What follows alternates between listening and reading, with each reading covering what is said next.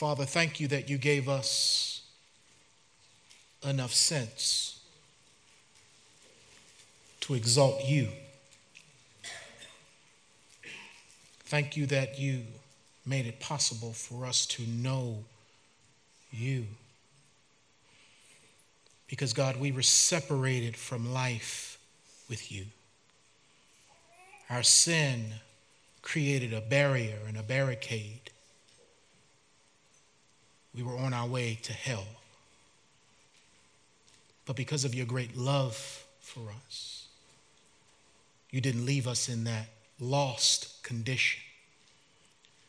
You made a way that we could be found, that we could be purchased, that we could be brought back and bought by the blood of your Son, Jesus. So thank you, our great Creator, Elohim, for making a way that we could be born again. Thank you, Lord, for your love that went all the way to Calvary. Thank you that when they tempted you to come down off that cross, you endured the cross. You despised the shame. You paid the price. And you said, It is finished. It's paid. It's done. And we thank you, Lord, that as you said, that destroy this temple and in three days I will raise it back up again. We thank you for the resurrection, Jesus. We thank you that you are Lord of all and you are our cornerstone. You're our reason for living. We are children of God and your love casts out fear. So thank you, Lord, as we are not only saved by faith, we're to walk by faith. And we know that faith comes by hearing and hearing by the word. And so now, Lord, as we get into the word and even hear from living epistles this morning. May our faith be strengthened.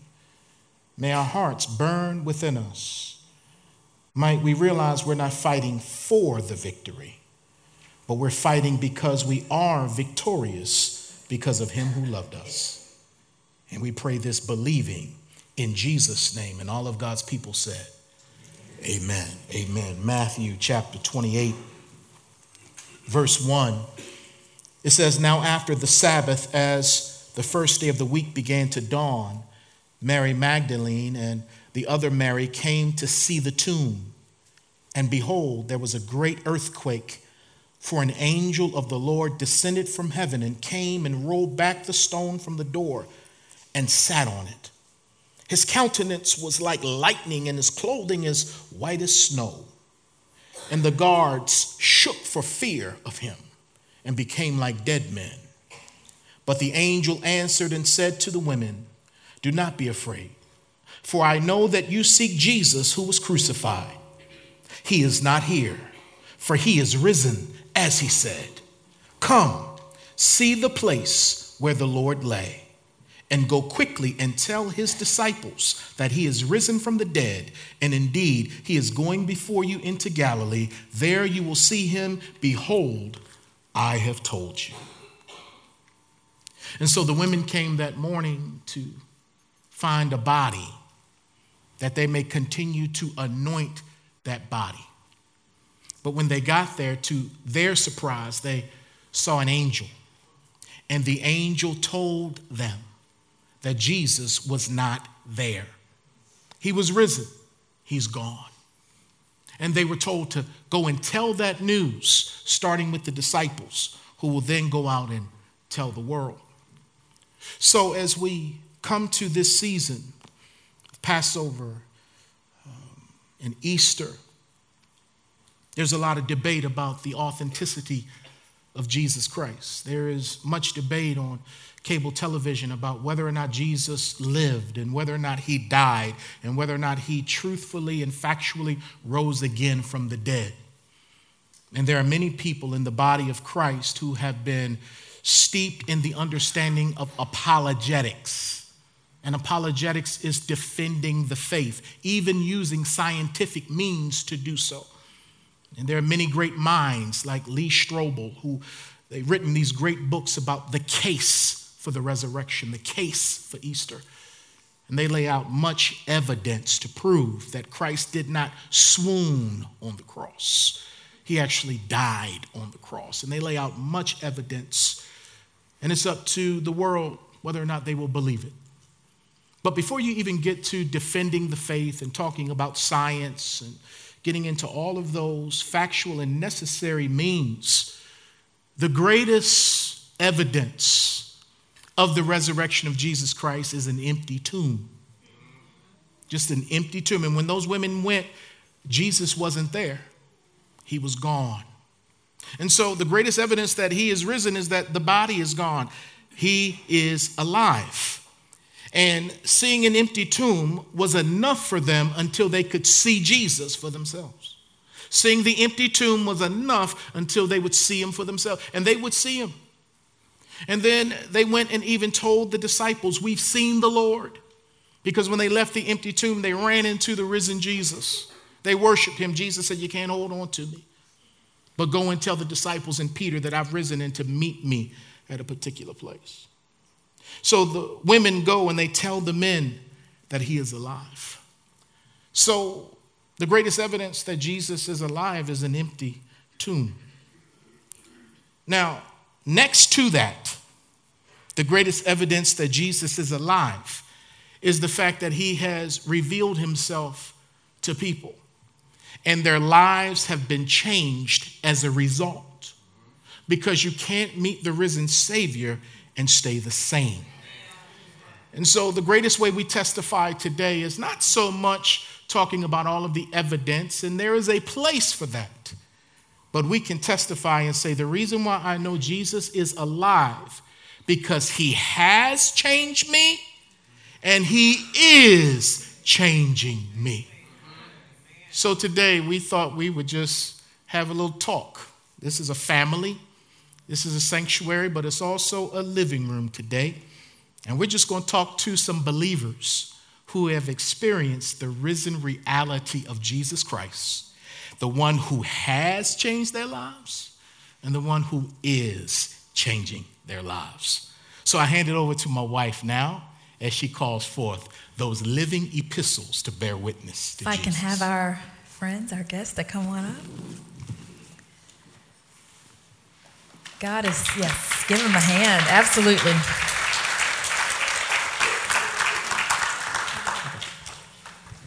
You in the middle. Such a blessing to get to hear stories. We love that at Strong Tower because there's such power in learning each other's stories, each other's journeys, and finding out that um, somebody else has maybe walked a, a, a journey similar to yours and being able to gain encouragement, the things that God is teaching them. So I'm excited today to get to hear from each of these precious individuals. And we're going to do ladies first. So, Miss Katie Strandland. Katie and I met at an event here at Strong Tower, and as I often do, being the pastor's wife, I'll just ask someone, Hi, what's your name? What do you do? And she started telling me what she did, and I was intrigued from the start. And then she gave me her business card, and I held onto it, and it said Katie Strandland, and it said um, she was the um, owner or the director of a um, company called Dirty Work. And I thought, hmm, that's really intriguing. You guys need to go look it up, especially if you've in here that I've spoken to lately who are dreamers and who have vision that God has given you to do something specific, kind of pubbing her a little bit. You need to talk to Katie because she's um, pretty awesome. Um, what God has called her to do. Um, so she's the founder of their company called Dirty Work, and her team offers administrative management for creative minds through executive assistant, um, project management, and productivity consulting services. So Katie's passionate about helping other people win, and she serves pastors, speakers, nonprofits, and entrepreneurs, and she works with some pretty incredible people around the country. Um, Katie, besides your work, what would you say you're passionate about? Um, well, I would say it ties into my work, and I am passionate about the places where curiosity um, is finding courage. and more specifically, I think um, finding people who are living at that intersection and coming alongside of them and helping them, encouraging them. um, and serving them as they live out um, that curiosity courageously in their lives, um, which is why I think I love what I do. Yeah, it's awesome. Um, so, as we think about this cup that Christ asked in Matthew 26 when he said to the Father, If it, if it is possible, let this cup pass from me. And you shared with me about this season that God has called you to, um, where you find a similarity in asking God if it's His will to let this cup pass. Would you tell us a little bit about that? Sure. Um, so I, it's a current season of what I would call physical suffering um, that really started uh, a decade ago. So I was a sophomore in college. And the, the school year was just starting, mm-hmm. and I was having a lot of pain in my joints. And I knew something wasn't right, so I went to my doctor, and long story short, they said, Oh, we're going to call it rheumatoid arthritis and give you some medication, and we'll see what happens. Did that. Um, it was starting to improve, but I, you know, I still had significant pain every day. And then I went back to Minnesota for Christmas that year to see my family and went back to school. And two weeks later, I could hardly walk. Um, didn't really know what was going on. And um, I called my doctor, and he said, Oh, you pinched a nerve. And I said, I didn't pinch a nerve. I don't, it's not, I don't have any pain in my back. I don't, but I would sit in a chair on a couch and I would think to myself, I'm going to lift my foot off the ground. And I couldn't make it move. Um, I was just incredibly weak. So, long story short, they did a whole bunch of testing and they diagnosed it as a positive Jo1 antibody inflammatory myopathy, which essentially means um, arthritis in your muscles. So, in your joints, it causes a lot of pain, in your muscles, it causes weakness. So, I was 20 years old. Um, living eight hours from home, going to school. And really, honestly, if I had not been so stubborn, I would have been in a wheelchair because um, I did a lot of, I fell a lot because um, I was just that weak. And I lived in an apartment upstairs that year. Um, and I would literally have to pull myself on the railing, fist over fist, to get up to my apartment because I my legs were that weak. I couldn't climb the stairs. And uh, had I not had an amazing roommate, I don't think I would have I would have made it. Um, but I was really it was the first time in my life when I was forced to try to reconcile my faith that God is good and that God is a healer with my reality. And that was I was in an immense amount of pain and suffering and confusion.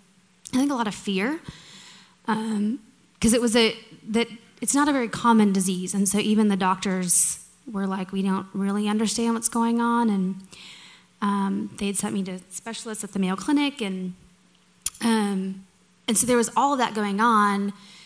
And it was the first time in my life that I'd really been forced to do that, forced to reconcile a very painful reality with a good God. Um, and so that journey continued. I, um, by the grace of God, finished college and, um, you know, continued, went, to, went on to work. But it was a solid five years of up and down. I would feel better, and then it would get worse. I'd feel better, it'd get worse. Um, and nothing really seemed to be working. And um, I went to school to be a teacher my whole life. I wanted to teach. Um, but when I finished, school, I physically could not be in a classroom all day. So gave up that. And it wasn't until I moved to Nashville um, a little over five years ago that my disease really started making progress. And that was through a lot of various things, but a lot of just food and vitamins and getting healthy. Um, I was, you know, I'd never really been healthy. So getting healthy and from about mid 2014 to mid 2015, I felt amazing. I was probably the healthiest I'd been in my whole life. And I was like, yes, okay, I finally, I've moved past, I've moved past this storm. I'm on the other side. like I'm good to go. This is going to be great. Um, and then late last fall, I just slowly but slowly just started feeling not myself um, physically, and that has really picked up speed since about December.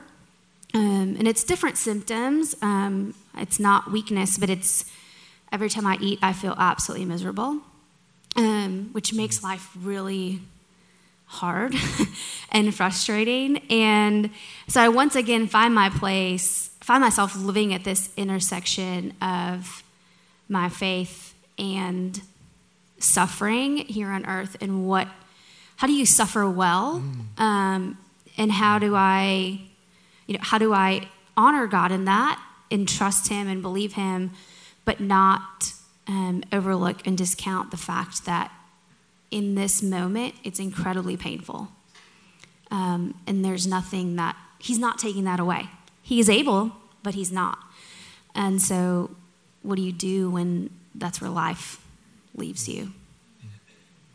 That's really that's the current season. Is wrestling with that. So the risen Savior, he's very much alive in your life and real.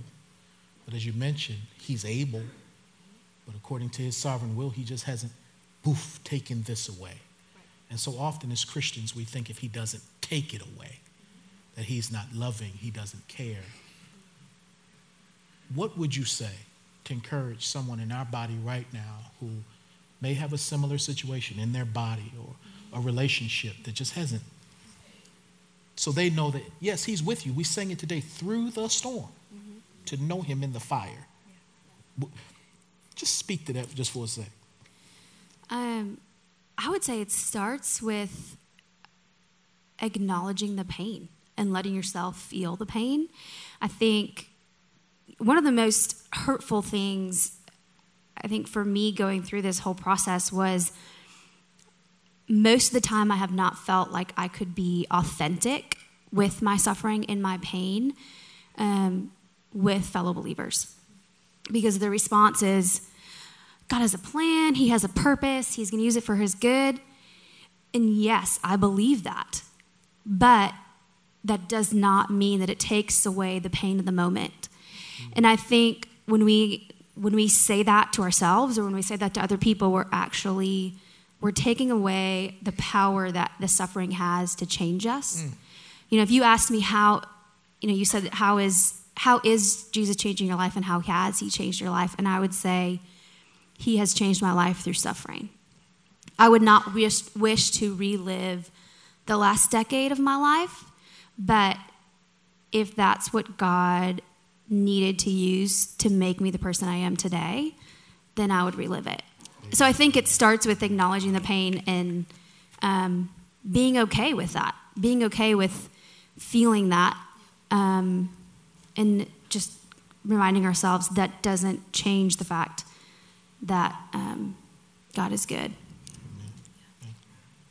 Wow. Wow. Yes. Amen. Amen. You know, the beauty in sharing stories, and we see this all the time, is that, uh, you know, we don't know who all of you are. We may not know what you're all walking through, but God always appoints a word for each of us.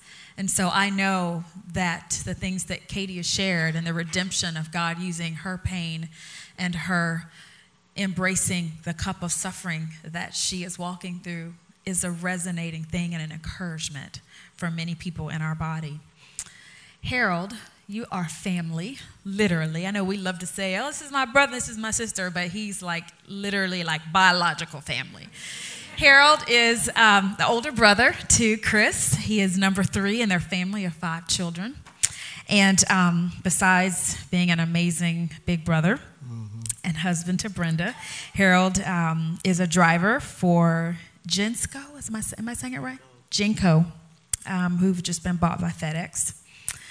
And um, Harold, what would you say you're passionate about? Uh, I think I'm passionate about encouraging people because when you're going through something, a lot of people try to treat you like what you're going through, but you need to encourage somebody because I believe that when you come up, you should try to bring somebody else up. You shouldn't look at uh, what they're going through because that doesn't define who they are. And the same people that you uh, looking down uh, your nose to will be the people that you might have to reach out to ask for a hand. That's that's my brother. That's my brother. Just You go ahead. yeah. Well, your story, uh, I've been wanting to get you up here for a long time to tell just some of your story of what Jesus, the deliverer, is able to do. Uh, could you give the family just a little bit of your story? Okay, well, you know, I come from uh, Baltimore City. Uh, I was a pretty good kid, I thought. Um, pretty good. Uh, you know, I tried to excel in everything I did, but along the way, I made choices to uh, start drinking at an early age, and I fell into uh, drug addiction, uh, heroin to be exact, uh, for 23 years. And during that course, um, I gave it my all. Matter of fact, I worked overtime to try to be the best drug addict I could be. And um, during this time, I, I, I realized that sometimes the Lord got to take things away from you to give you some of Him. He took my first wife away, my children away, um, everybody who believed in me, uh, He took them away. So I, a lot of times through them years, I had to walk by myself. Um, but in 88, I accepted the Lord as my Savior, and I thought it was going to be a big bang experience. I thought I was going to be automatically going up, but it was like I was on a sliding board with oil. I went down even further and faster. Uh, during this time, now I went through incarcerations multiple times. Um, actually, they had to uh, jumpstart my heart twice on two separate occasions. Um, I suffered uh, from sugar diabetes now, but I was walking around. My sugar was over 650. Um, but all through this time, mm. and, and it's amazing how when you're going through, the, the Lord always give you a word to remember. You know, it might not be a a long sermon. It might just be a word. Hold on, hold on. Especially if you know of the Lord. And it's better if you know Him. But He uses everything for the good. And, and certain things I just held on to. So finally, come 2003, uh, through all of these years and everything I've been through, my daughter, one of my daughters, she gave me $20. But before she let that 20 go, and I held it, both our eyes locked on each other for about three or four seconds. And that moment, the Lord say, "You through." You know, it's it's I'm going to bring you out. And from July 24th, 2003, I've been clean. Uh, yeah, I met my wife down here, and I'm sitting here in front of y'all.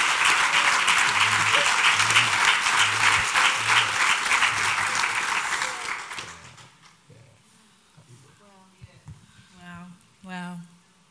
Yeah, stories of redemption. It's the work of God. Just having walked that, just listening to that again. Yeah. God is good. We just sit in that the goodness of God, the faithfulness of God, that He didn't leave you, He didn't forsake you. And, uh, you know, I put a pin in this and honor my amazing mother in law because um, when everybody, including us, just, you know, you get weary. You know, if any of you have walked with your family through something and you get tired, you know, humanly, and you say, I, I don't know. On this side of heaven, I just don't know. And I know we were at that place. Um, just couldn't see it with human eyes. And uh, I honor Betty Williamson because she saw what he is today. She believed it, the power of a praying mother. Um, Amen. and, um, you know, she listens to these sermons because she loves her sons. And I know she's going to watch this video. And I honor her um, because she believed that he would be where he is today. And I, I believe with all of my heart that God honored her prayers and he honored her faith. Um, and you know, those who sow in tears, you know, the Bible tells us will, will come forth rejoicing. And so um, the one who sows the deepest reaps the greatest joy. And so she sowed. And so if there's anyone here who is sowing and is praying and believing and wrestling with doubt, um, you know, let, let Harold's story that no matter how many years or how much you have lost, that God is able to redeem, um, He's able to restore. And um, every time we get to just hug in church, um, it's just another reminder of the power of God at rest and at work. Um, thank you for sharing, Harold. Um, Bob, we've enjoyed getting um, closer with you and Kay in huddle group on Wednesday nights. Um, it's been a blessing to co lead our group together and um, just encourage one another, really sharpen iron. Um, you are the vice president uh, at Lifeway for their global sales and operations. And um, a pretty cool job from the outside, me looking in, because you get to travel all over the world. And, you know, you were telling us you went to India and you've gone here and you're asking us to pray for you. And I'm going, man, I, I like the perks of this job. You get to just go all, all around and travel. Um, but tell us what you're passionate about.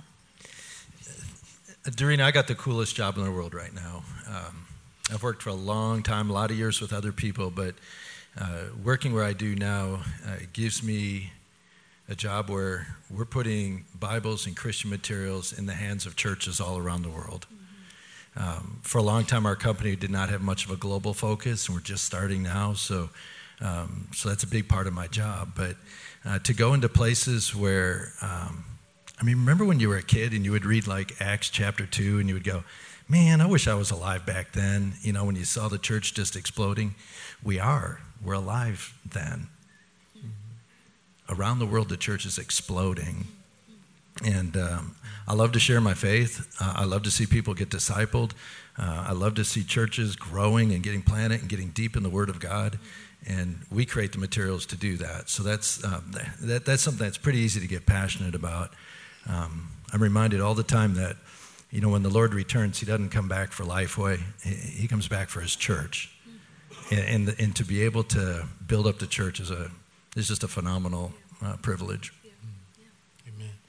And I know Elder Tyler is probably thinking, I can see your mind now, Elder, because in our huddle groups, we always want to keep growing and getting better and deeper. And so we've been sharing stories, and, and uh, I'm going to get to a story you shared a couple of weeks ago with everyone. But we want to also keep growing in study. So, would you help us to pick out a curriculum that we can use coming up over the summer and even in the fall yeah, for our huddle groups? Uh, so we can keep getting deeper, not only in story, but above all in God's story in the Word. Absolutely. Yeah, it'd be our privilege. Amen. Yep. Uh, but you shared a story, man, that so touched my heart. Uh, I wish you could have kept talking that night. But you talked about an experience that you had when you went to South Africa. Um, could you share a little bit about that with your family? Sure. And, and I'll warn you to be careful what you wish for. Um, because, because you wish that I could keep on talking, and that's a dangerous thing. Oh! Uh, that's a dangerous thing. Kay and I have this backwards marriage, you know, where I have all the words, and she's worn out by about 8:30 in the morning. But man, I can keep going all night. So, uh, uh, a couple of months ago, a couple of months ago, I was in South Africa on business, and I had a chance to visit some printers, uh, some publishers, some warehouses, some third party logistics companies, doing the thing that I have to do, right? I was visiting potential authors, and it was a great joy because I was meeting white authors, black authors, and, and there's a third race in South Africa, and it's just so hard for me to say it out loud, but they have a race they call colored.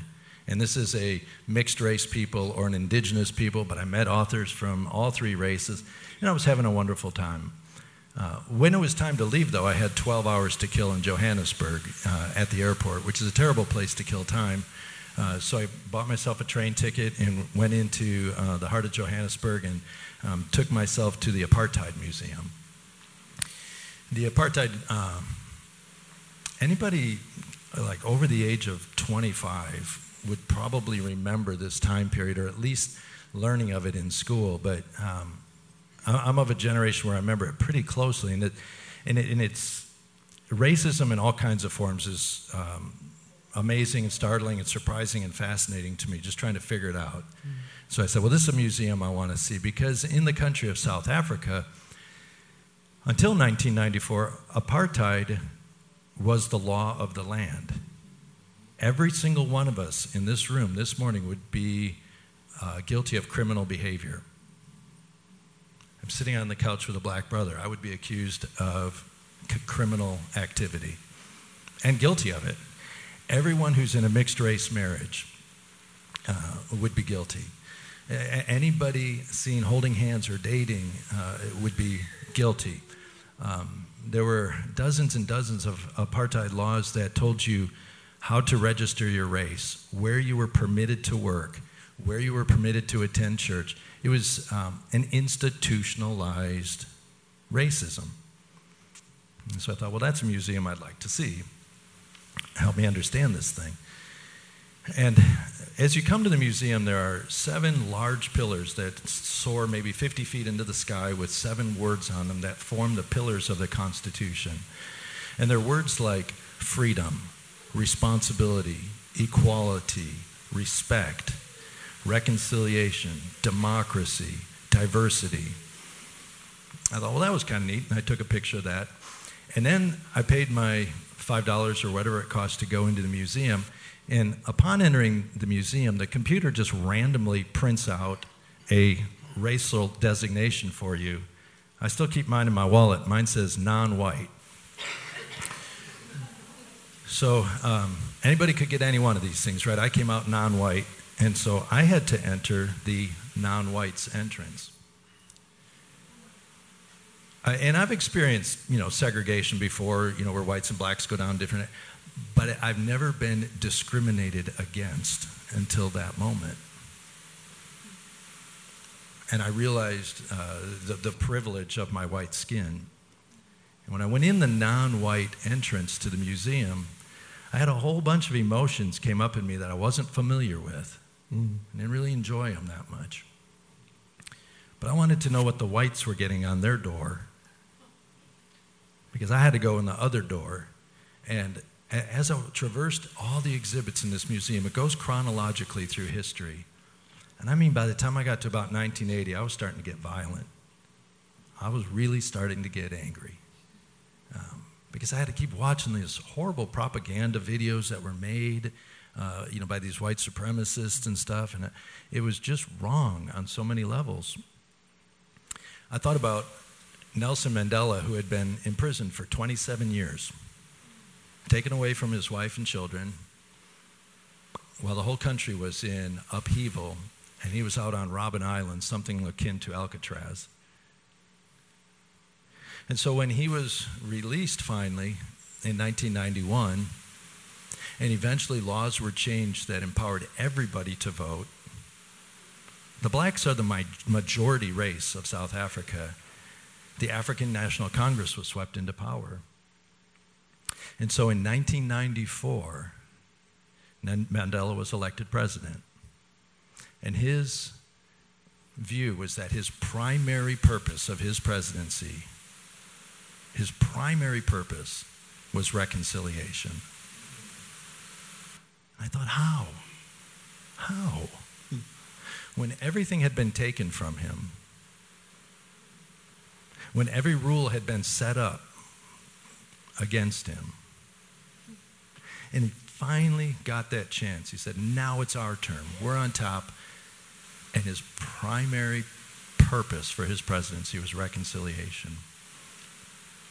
When I came out the end of the museum two and a half hours later, and I stood and I looked at those 50 foot pillars, I was stuck at that reconciliation one for a long time. December 16th is a very big day in South Africa. In the 19th century, December 16th was a day in which the whites achieved a big victory over some tribal Zulus, and they formed a holiday around that day that I think they call the Day of the Vow. I think it was in 1961 that the African National Congress formed its militant right wing and said, enough of this nonviolence, it's time for a black day, and they called it the Nation of the Spear. Today, December 16th, in South Africa, since 1994, and every December 16th since, the day has been renamed the Day of Reconciliation. Mm. It's not a white day, is not a black day, this is our day. It's a day of reconciliation. So I got on the plane, I got thinking about everywhere I'd been. I'd been to print shops, black people and white people working together. I'd been to a publishing company, black publisher and white publisher working together. I'd been to church, black pastor and white pastor serving and preaching together. You ask, what's the evidence of a resurrection? What's the evidence of a changed life? You know, Mandela said he got a, a courageous award. He got an award for courage, and his quote was something like, "A courageous person doesn't fear forgiveness, for it leads to peace." And I thought, well, I'll probably spend the rest of my life trying to figure out reconciliation. But forgive me if I've ever harmed anyone in here. I'm determined to get it right. We'll figure out some way to reconcile. Mm, mm, amen.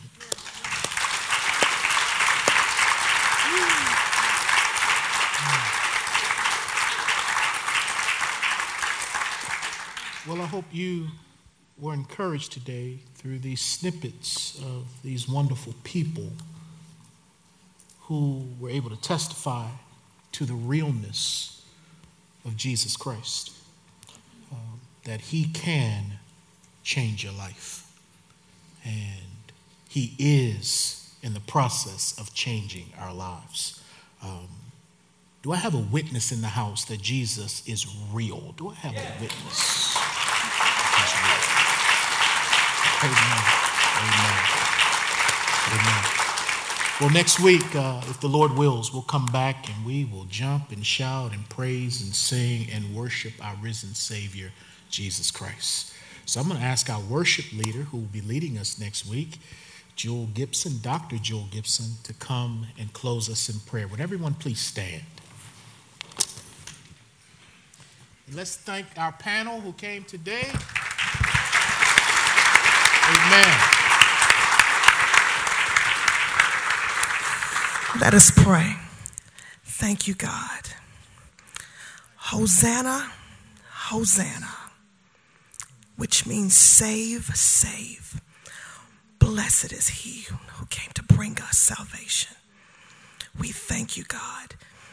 And Lord, we thank you that we see the evidence of salvation through these, your people who have shown us the power of a transformed life. God, thank you that that is a true reality show for those who put their confidence and trust in Jesus Christ as Lord and Savior. We don't have to look to the world for reality, for we see, Lord, whether it hurts, whether we cry, whether we succeed or not, that all you want from us, God, is to receive glory for whatever circumstance that we are in. So, Lord, we say on today, we trust you. We put our confidence in you. Lord, your blood works. It reaches from the highest mountain, it flows to the lowest valley. Lord God, we thank you for your blood, that it has power to change us so that we may be conformed to your image. So now unto him who is able to do exceedingly and abundantly above all that we could ask or think, according to his power that is at work in us, we give you praise. And the people of God said, Amen. Amen. Thank you.